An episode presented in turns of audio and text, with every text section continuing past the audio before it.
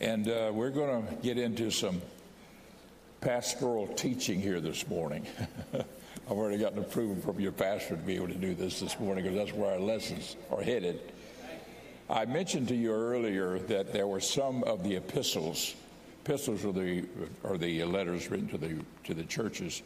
Some of the epistles emphasize uh, the principles of salvation, which is how it's possible that we Gentiles who did not know the Lord can be saved.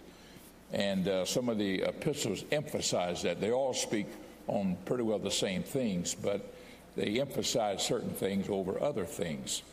And uh, the principles of salvation is what, like, for instance, the book of Romans deals with, uh, Galatians deals with that, and so forth.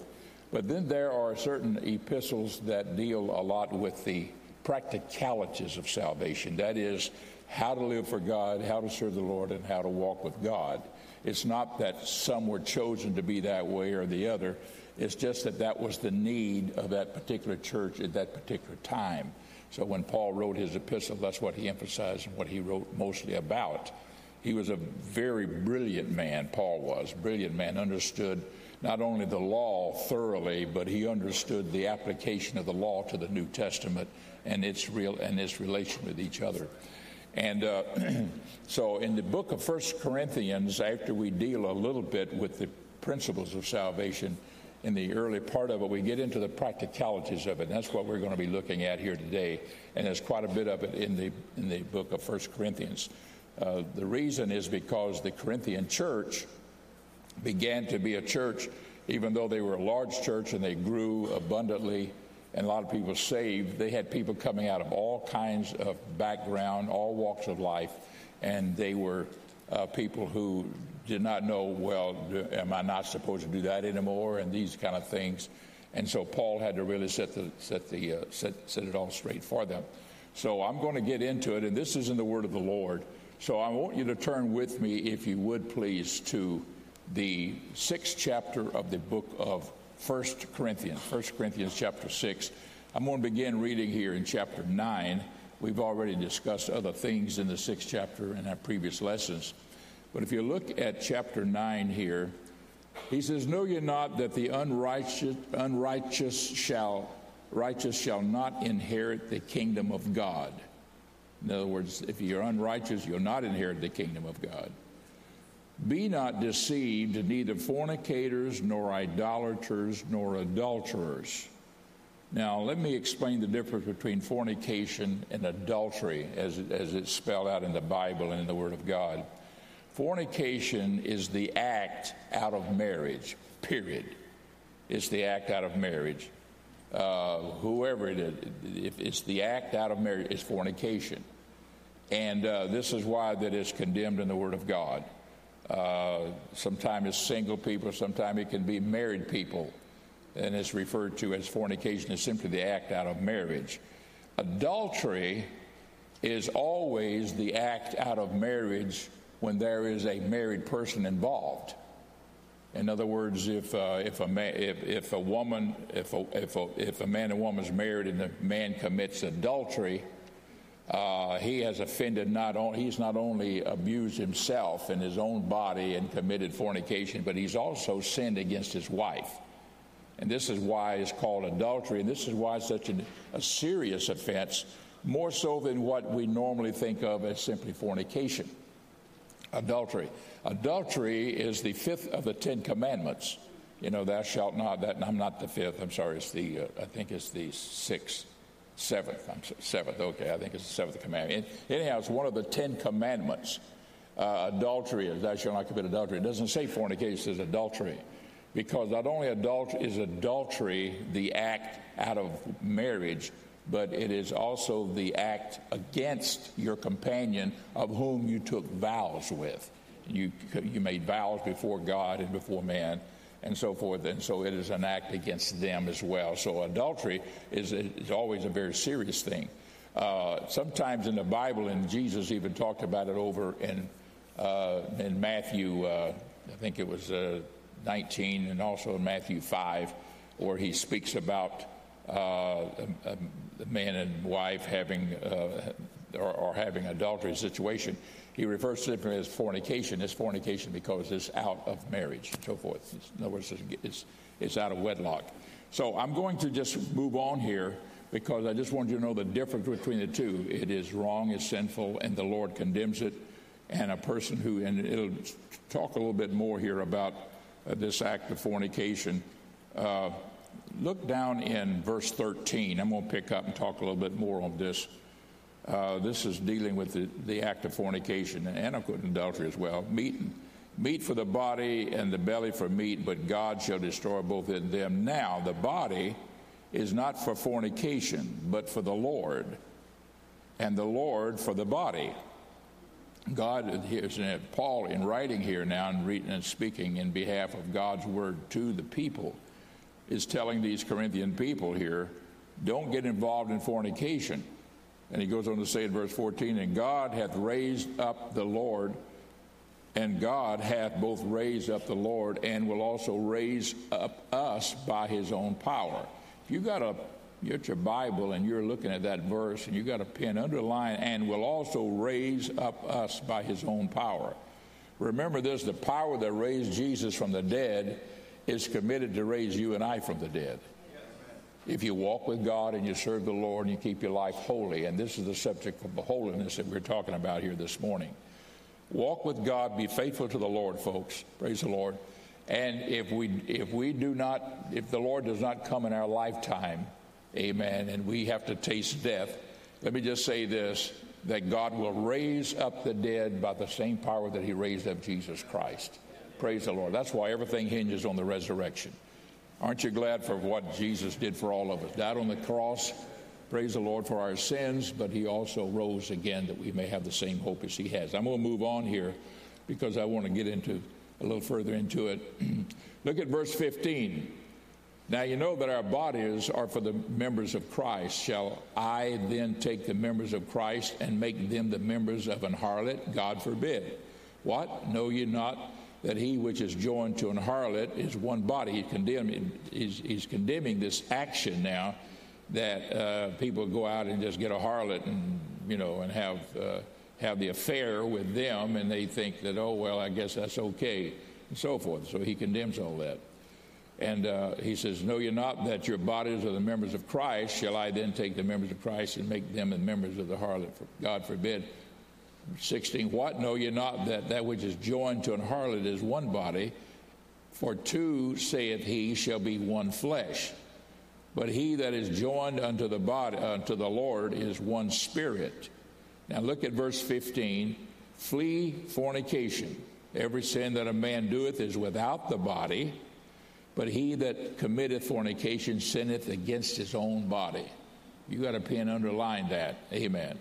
Flee fornication. I had I preached a message one time and and uh, eventually sort of made it into a Bible study.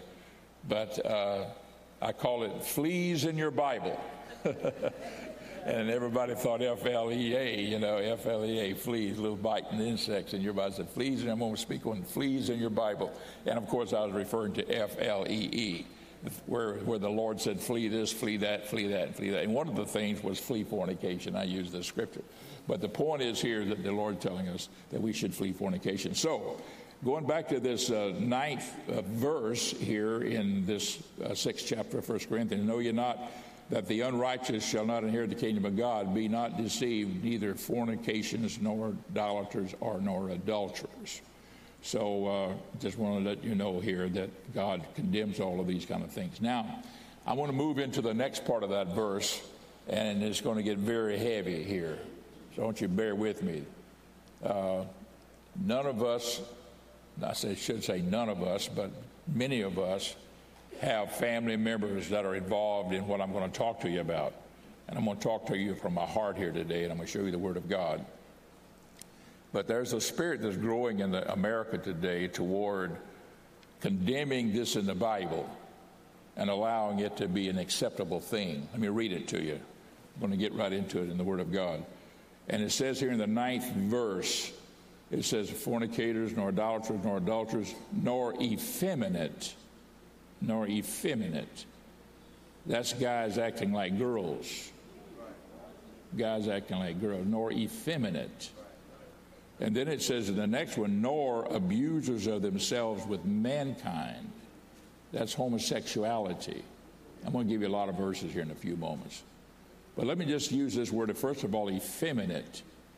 Uh, the Bible says here that we are to flee or should not be involved. Just like fornicators, adulterers, neither should we be effeminate. Men should be effeminate. Uh, let me let me show you a verse of scripture. I'm going to uh, look over here for a moment in the book of, uh, I think it's. Uh,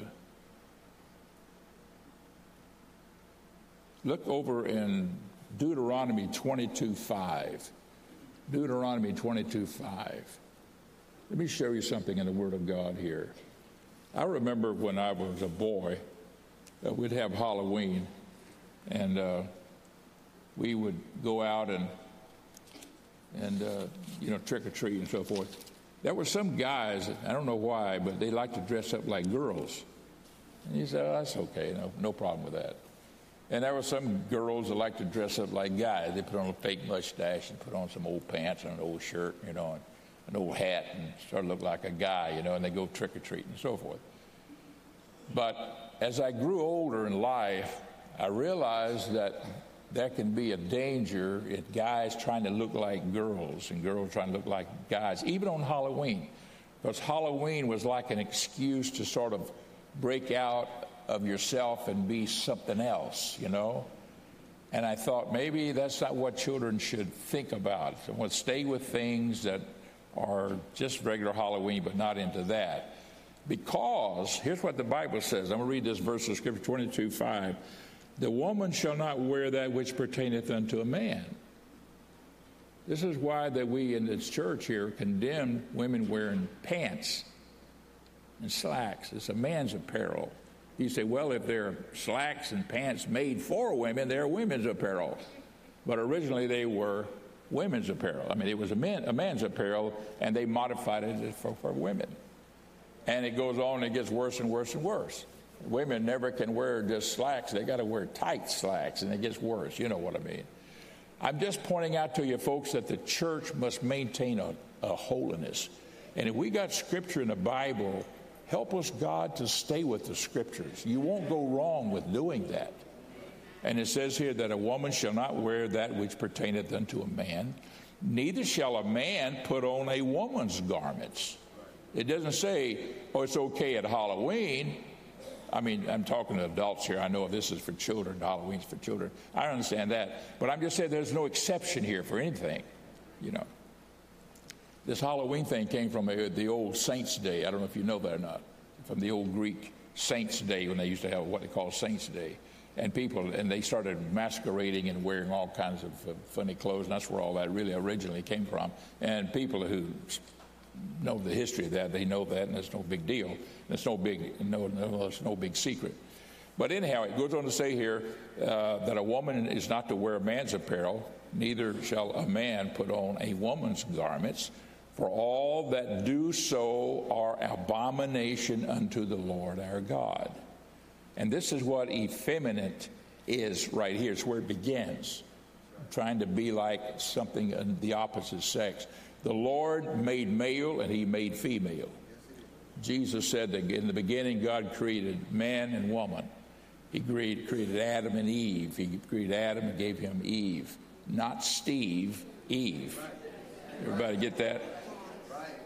In other words, that and, that and there's a distinction between man and woman. It always has been, always will be until the end of time. Man can try to blur the scenes, blur. You know, I see, I see young people sometimes walking. I don't know if they're a girl or a boy. Sometimes guys have long hair, and and that's another factor. You know, that long hair bit. The Bible teaches us that. Uh, this is this is a little bit further over in, uh, in the book of this is the 11th chapter of 1 Corinthians. And I, I won't get heavy into it, but the Bible talks about this is 11 uh, 14. Doth not even nature itself teach you that if a man have long hair, it's a shame unto him? And it says it right here in the Word. It's not Bishop Myers saying it, it's the Word saying it. And it says here, but if a woman have long hair, it's a glory to her. This is the 15th verse. And so the 14th verse says, Does not even nature itself teach you that if a man have long hair, it's a shame unto him? You say, Well, Samson had long hair, it was never cut. And he bore that shame that he might be a Nazarite who had unusual strength. God made him or had him and required it of him to bear the shame of looking like a woman with long hair. He had to bear that shame because that was a shame for him to have the long hair. But in bearing the shame, he had unusual strong strength. That was the, that was the Nazarite vow that he had that was upon him, and God put that on him before he was ever born. Talk to his parents about it and so forth. I won't go any further into it, only to say that a man having long hair is a shame unto him. And you have these guys having these long hair and everything, so forth. Uh, then, of course, they have whiskers to show that they're a man and, and, and so forth. Verse 15, but if the woman have long hair, it's a glory to her. Well, women are shaving their head and they cut their hair off and they, you know. And I know there's sicknesses and there's, there's afflictions and people take therapies. I mean, they take, you know, uh, some people have cancer de- they're dealing with, and I know where they lose their hair, and I understand all of that. And God has got his hand on that. And uh, I understand that perfectly. But I'm talking about people who do it deliberately and maliciously and on purpose. Uh, when I was in, the, in Africa, I've been, been in Africa, I think, three times on three different trips and ministered over there to the people. You learn a lot of things. And uh, I used to see these girls going to school and they had their hair, they had their heads shaven. And uh, so I said, why do the girls have their heads shaven? And uh, the missionary explained it to me. He said that girls were denied education, but the boys could get education. And so, whenever they began to open it up for girls to go to school and get an education, it was, it was, they were so happy about it and they were so proud of being, having the opportunity to get education that then they started going to school, but then they found lice in their hair. And so, in order not to have the lice brought into the school, they would shave their hair, their heads. They shaved all the boys' heads, fine. They shaved all the girls' heads, and then the hair would grow back and so forth. But they kept it. But the girls who wanted that education, they liked being bald headed because it showed the public, I'm now going to school. So they kept on shaving their head. A lot of them, even when they grew up, they shaved their head. Some of them have come to America. This is really the way it all started. So it became a popular thing for women, especially in certain parts of Africa where they shave their head. But it all started with the fact that it was a educational privilege over there, so forth. But in the Bible, the Bible teaches let a woman's hair grow long. So can I just say this, ladies, let your hair grow. Your hair is your glory. Your hair is your covering. That means the covering means you have a right, praise the Lord, to have your hair covered so you can pray and worship God and glorify the Lord and whatever you can do. And the Bible teaches. Some, some people, some, like in Jamaica, our Jamaican churches, uh, they require the women all wear hats because they say the Bible teaches a woman should have her head covered. But Paul went on to say, but her hair is her covering. So if you've got long hair, you don't need to have a hat. And that's why we don't require it here in, in America. But I'm just pointing it, this is Bible, this is Scripture, but it all goes back to the fact that men, women are to look like women and men are to look like men because God wants a distinction between the sexes. Everybody say, Praise the Lord. Praise the Lord. All right, I'm going to go a little further on this because uh, this thing about, uh, let me get back here to my, the scripture that we were looking at here. It says here,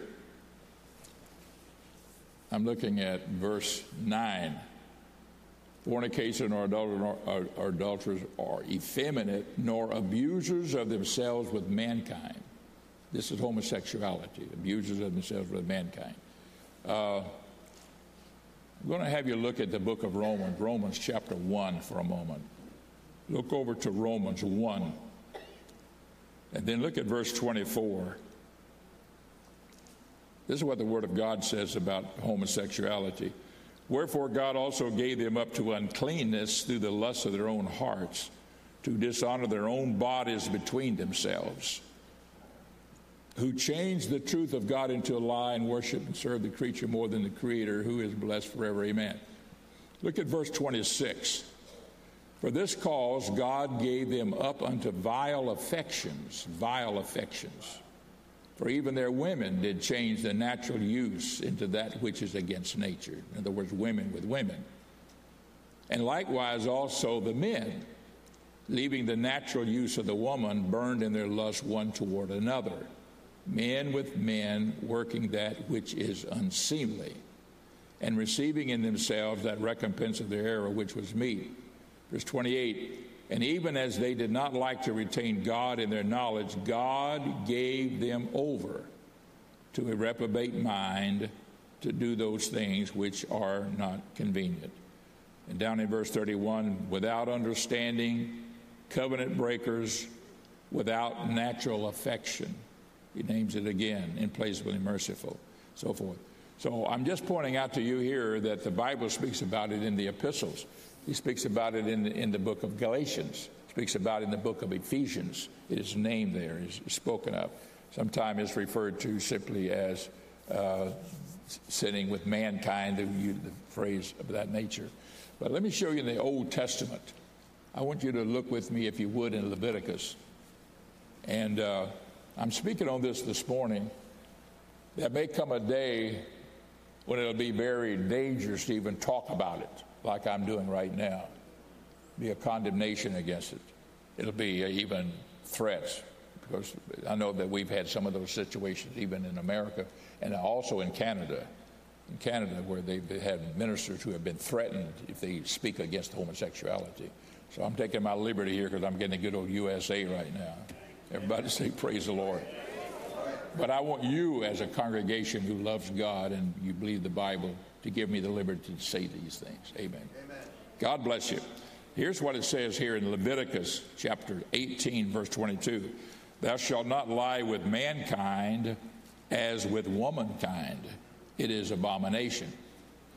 Verse 24 Defile not yourselves in any of these things, for in all these the nations are defiled, which I cast out before you and the land is defiled. Therefore, I do visit the iniquity thereof upon it, and the land itself vomiteth out her inhabitants. This is why, as the world gets more wicked and this sin becomes more prevalent in a nation, in the world, when you get into the tribulation period and all of the convulsions that this earth begins to have against, uh, against humanity, and uh, I guess I'm thinking about it because I'm teaching on the book of Revelation uh, down in Sebastian on every Thursday night now.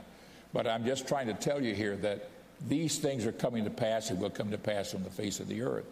So you and I must understand here we've got to uphold the mercies of God and the goodness of God and the kindness of the Lord. Amen. Also, the kindness of the Lord that He has for all people, but He wants us to be a holy people, that we might lead people out of sin into holiness. Now, I'm looking here at verse 27. For all these abominations have the men of the land done which were before you, and the land is defiled. That the land spew not you out also when you defile it, as it spewed out the nations that were before you. And then he goes in verse 29 for, also, for whosoever shall commit, commit any of these abominations. And he calls them abominations right on down in verse 30. Now, one other verse of scripture here. This is right here in Leviticus, and I'm in Leviticus 18. This is Leviticus 20 and verse 13. If a man also lie with mankind as he lieth with a woman, both of them have committed an abomination. They shall surely be put to death. Now, that's under the law. That's not under grace. We're under grace. They shall surely be put to death. Their blood shall be upon them, and so forth. So I'm just pointing out to you here that these things were an abomination in the Old Testament, and God condemned it. Uh, go to the book of Genesis for a moment. I'm going to show you something. I'm going to take a little time with this because this is something that people don't understand that the Bible condemns homosexuality. It does. And I say here again, you can have maybe you've got a loved one uh, you know, you somebody or you've had a loved one or something uh, that I know some people have passed away and so forth. Uh, look at Genesis chapter uh, 19 and verse 4. This is those two angels that was with God that spoke to Abraham in the 18th chapter of Genesis. And they went to Sodom and Gomorrah to get Lot and his family out of Sodom, Sodom and Gomorrah because God was going to destroy the five cities of the plains. He wound up only destroying four of them because they begged off not to destroy Zoar, the smallest of the five cities. And uh, but but he was in uh, Sodom. Look at verse. And so what happened was that whenever Lot sat in the gate of the city, and these two angels came in. They looked like just young men walking in the city. And he says, uh, Look, go home with me and spend the night with me.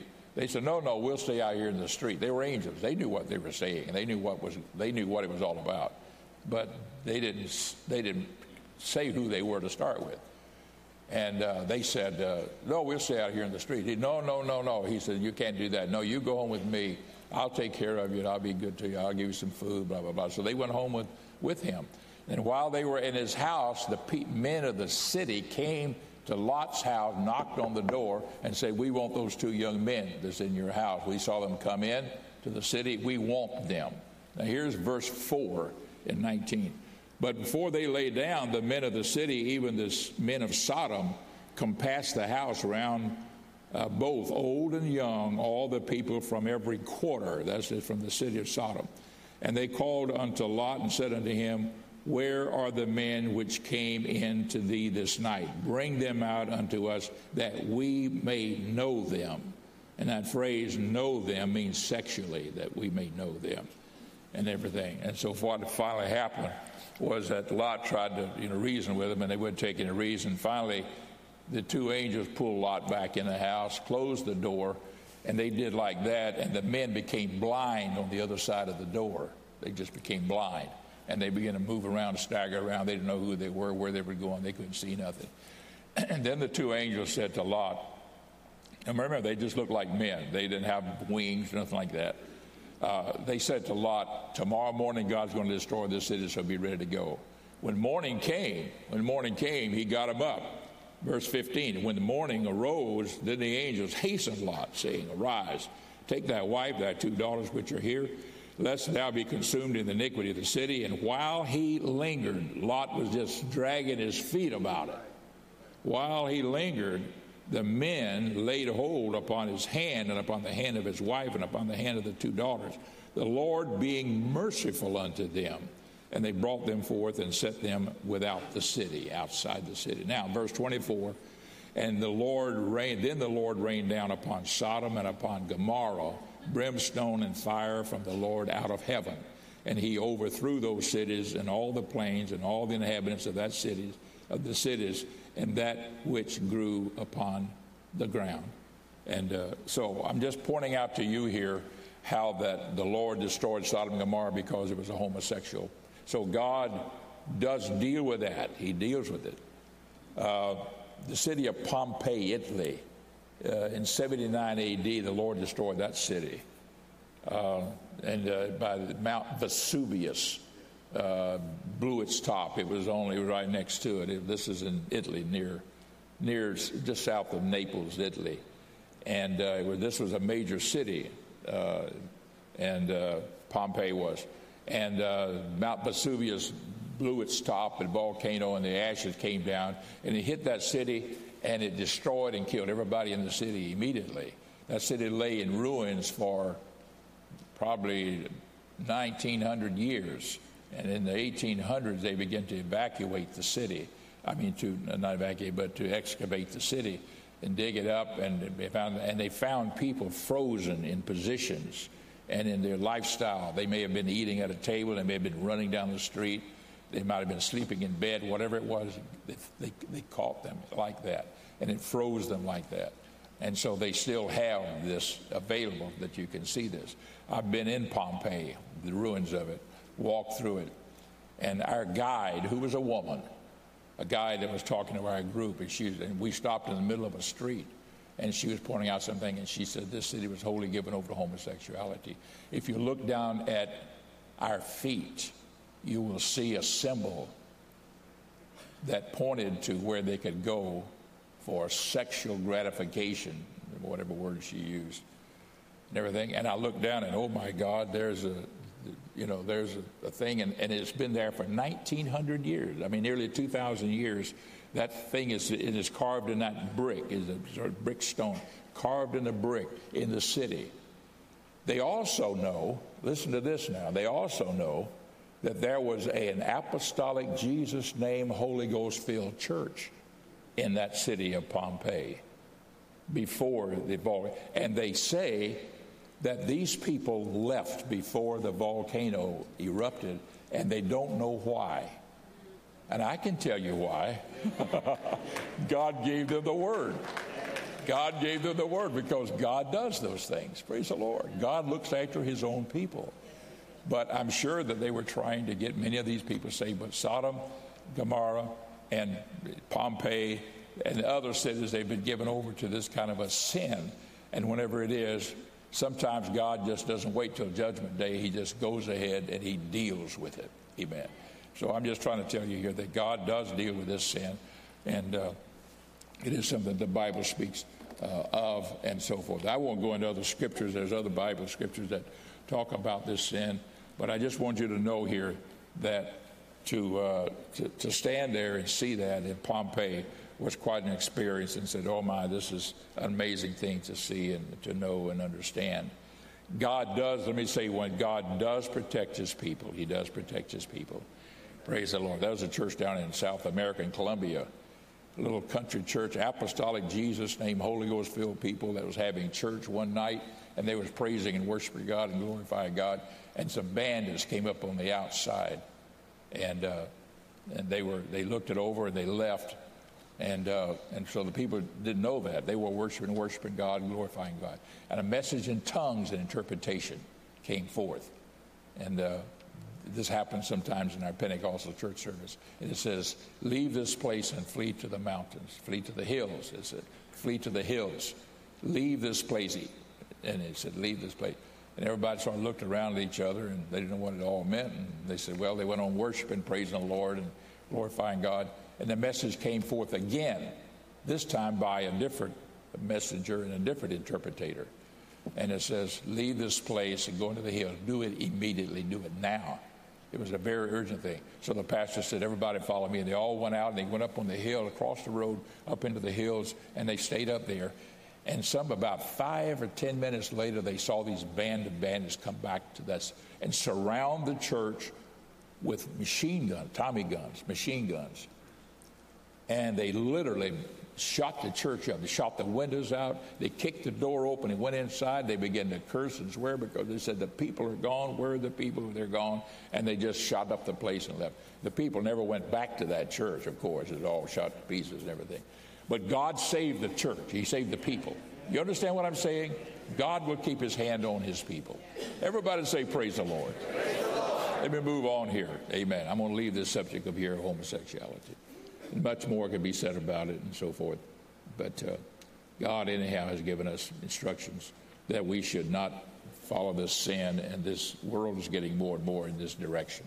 Now, let me have you look at uh, 1 Corinthians chapter 6, verse 11. I'm dropping down to verse 11. Let me get back to the right verse.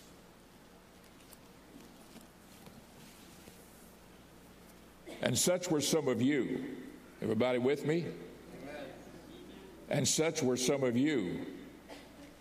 But ye are washed, but ye are sanctified, but ye are justified in the name of the Lord Jesus and by the Spirit of our God. Praise the Lord. Such were some of you. So, what Paul is trying to say here, he condemns these sins but then he said, Some of you were in some of that stuff out there, but God saved you.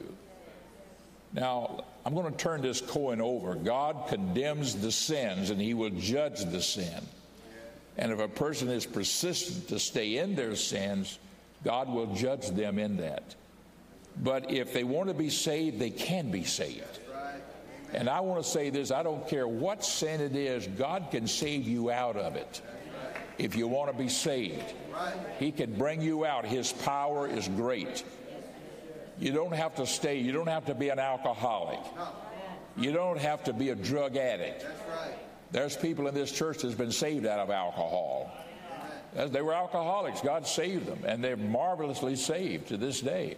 There's people that were drug addicts. I'm talking about needle stuff, you know. This in this church, they've been saved for 20, 30 years.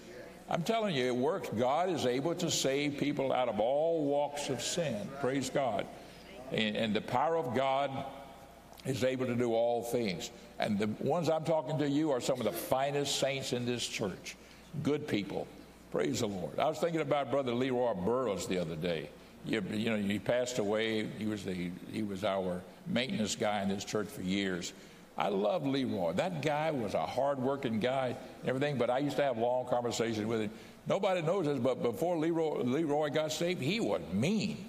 I mean, he was he was a little guy, and he was strong, and he was a fighter. He he loved to fight. He he could he'd take on anybody, fight anybody on anything.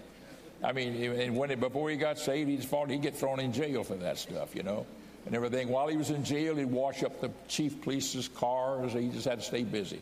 Wash up the fire trucks, you know, all that stuff. He'd do all that stuff. They were impressed with him and everything. And he'd get out and everything, and then he'd get another brawl, another fight, and be thrown in jail again, you know, and everything. And he's just that way, and they just loved him to death. And, and finally, one of them said, Leroy, he said, I want you to be a fireman. So the, the fire department hired him to be a fireman. He became a lieutenant in the fire department. But Leroy got saved. And when he got saved, he became a child of God, a man of God, walked with the Lord, loved God, raised his family in the church. And I'm just trying to say there's a lot of people like that in this church. Praise the Lord. You've come from all walks of life. And I'm just telling you, the Bible here says, such were some of you. Such were some of you. And uh, I want you to know that we've come from everything in the world, but God is able to save out of everything. There's nothing that God cannot save out of. God is able to bring us forth, praise the Lord, and He's able to do marvelous works for the children of God and the people of God. And I want to read a verse of scripture to you here. This is Acts 18. This is concerning the Corinthian church. Now, listen to me closely on this. This is that Corinthian church. And uh, the 18th chapter here of the book of Acts uh, is all about the Corinthian church. It says in that first verse, after these things, Paul departed from Athens and came to Corinth. And then in Corinth, he began to witness and testify in the in the synagogues, and finally they got tired of hearing the message about Jesus Christ being the Messiah, and they, they started running him out and threw him out. And, and one of the men who was the head of the synagogue, he got saved. He believed. And that eighth, eighth verse declares that. Finally, in verse 9, here's what the Lord said to Paul concerning the city of Corinth that had all kinds of stuff in this city because it was one of the major cities and crossroads in the then known world, the Roman Empire. Here's what the Lord said to Paul, verse 9. Then spake the Lord to Paul in the night by a vision be not afraid, but speak and hold not thy peace. For I am with thee, and no man shall set on thee to hurt thee, for I have much people in this city. These were not saved people he's talking about. These were people that God knew their hearts.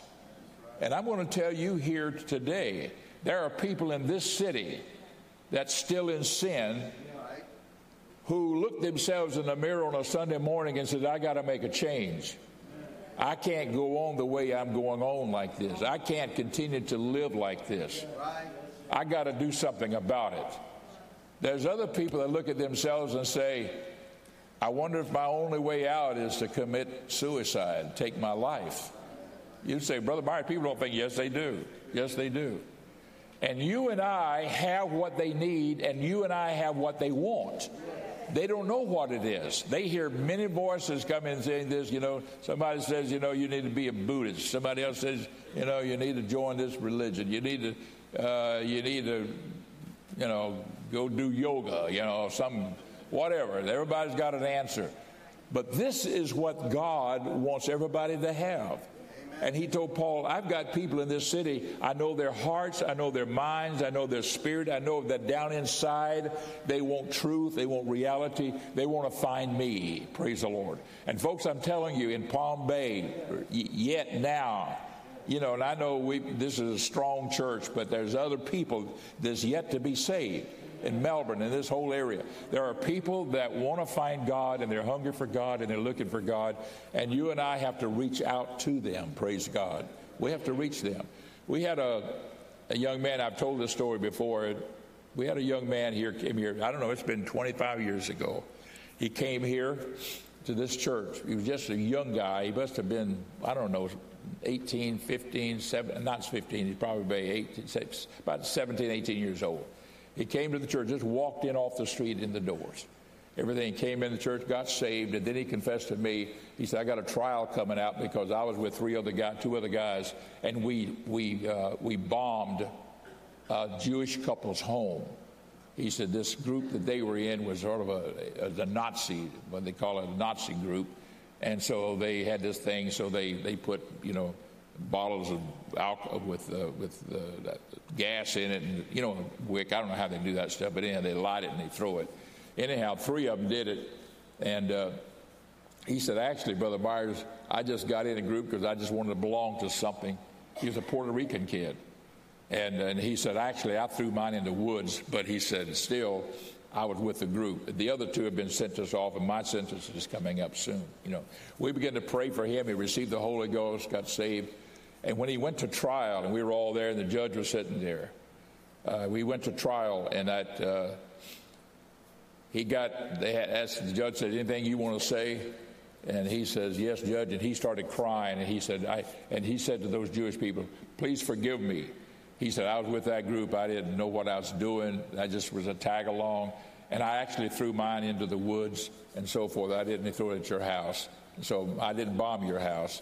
And their house caught fire and burned down, and they had to, had, had to redo it and everything like that. And that he just cried and boo-hooed on that witness stand. Church, uh, the, the, the court was full of God, of saints of God who had gone there to support him and everything. And when he got through talking, those Jewish people stood up and said, Your Honor, we're going to request that you let this young man go free. We're not holding nothing against him. We can see the sincerity of his heart. That's what they said. And the judge says, we're going to take a recess about five minutes. so he went behind the scenes by himself. And when he came out, he said, I'm going to do something I've never done before. He said, I'm just going to put you on probation for so, so long, uh, 18 months or something like that. And he said, But I'm not going to send you off to prison. I think you've got your life turned around and go on the right track. Don't get in trouble anymore, and you'll be okay. That young man called me. He got married, incidentally, moved down South Florida. He called me here about a year, year and a half ago. He said, Brother Myers, this is so and so. I said, Oh, man, I haven't seen you for years. He said, I just want to tell you how much I appreciate you in the church. You saved my life. He said, You don't know it. I never told anyone, but I was going to commit suicide. When I walked in the church door, I said, This is my last hope. If I can't find God, if God's not real, I'm just going to take my life. But he walked in this church and he got the baptism of the Holy Ghost. And he went on living for God. He said, Today I work for the government. He said, I'm an independent contractor. He said, I do diving. He goes in these diving things. He works for the U.S. Navy. I've been working for them for 20 years. He said, I have a very good job, a very good business. It pays very well. I work all over the world. I am, eh, I'm, I am in top security. In other words, he has to use his fingerprints to get through certain doors and everything else. And all of that, nothing's against him. But he said, I just had to call you and tell you I'm still living for God. I'm still serving the Lord. My children are grown. I got grown children now. And I'm just trying to say, folks, there's an unborn church out there yet. Praise the Lord. And let's reach them. Can we do that? Can we reach them? Let's talk to people you don't know if you just meet somebody, you don't know if they're going to be somebody that's hungry for God. They're trying to find an answer. They said, I got to make a change. I got to find truth. Or there may be somebody says, if I don't find truth, then I'm going to end it all. And ask, let's ask God to God help us to know who we need to talk to. God can lay it on your heart. Go talk to that person. Go witness to that individual. Go talk to that man or that woman. And God is able to do it. But there's an unborn church out there, just like it was with Paul there in Corinth. And Paul went forth and he did it, and a great church was built in Corinth. Let's all stand and worship God.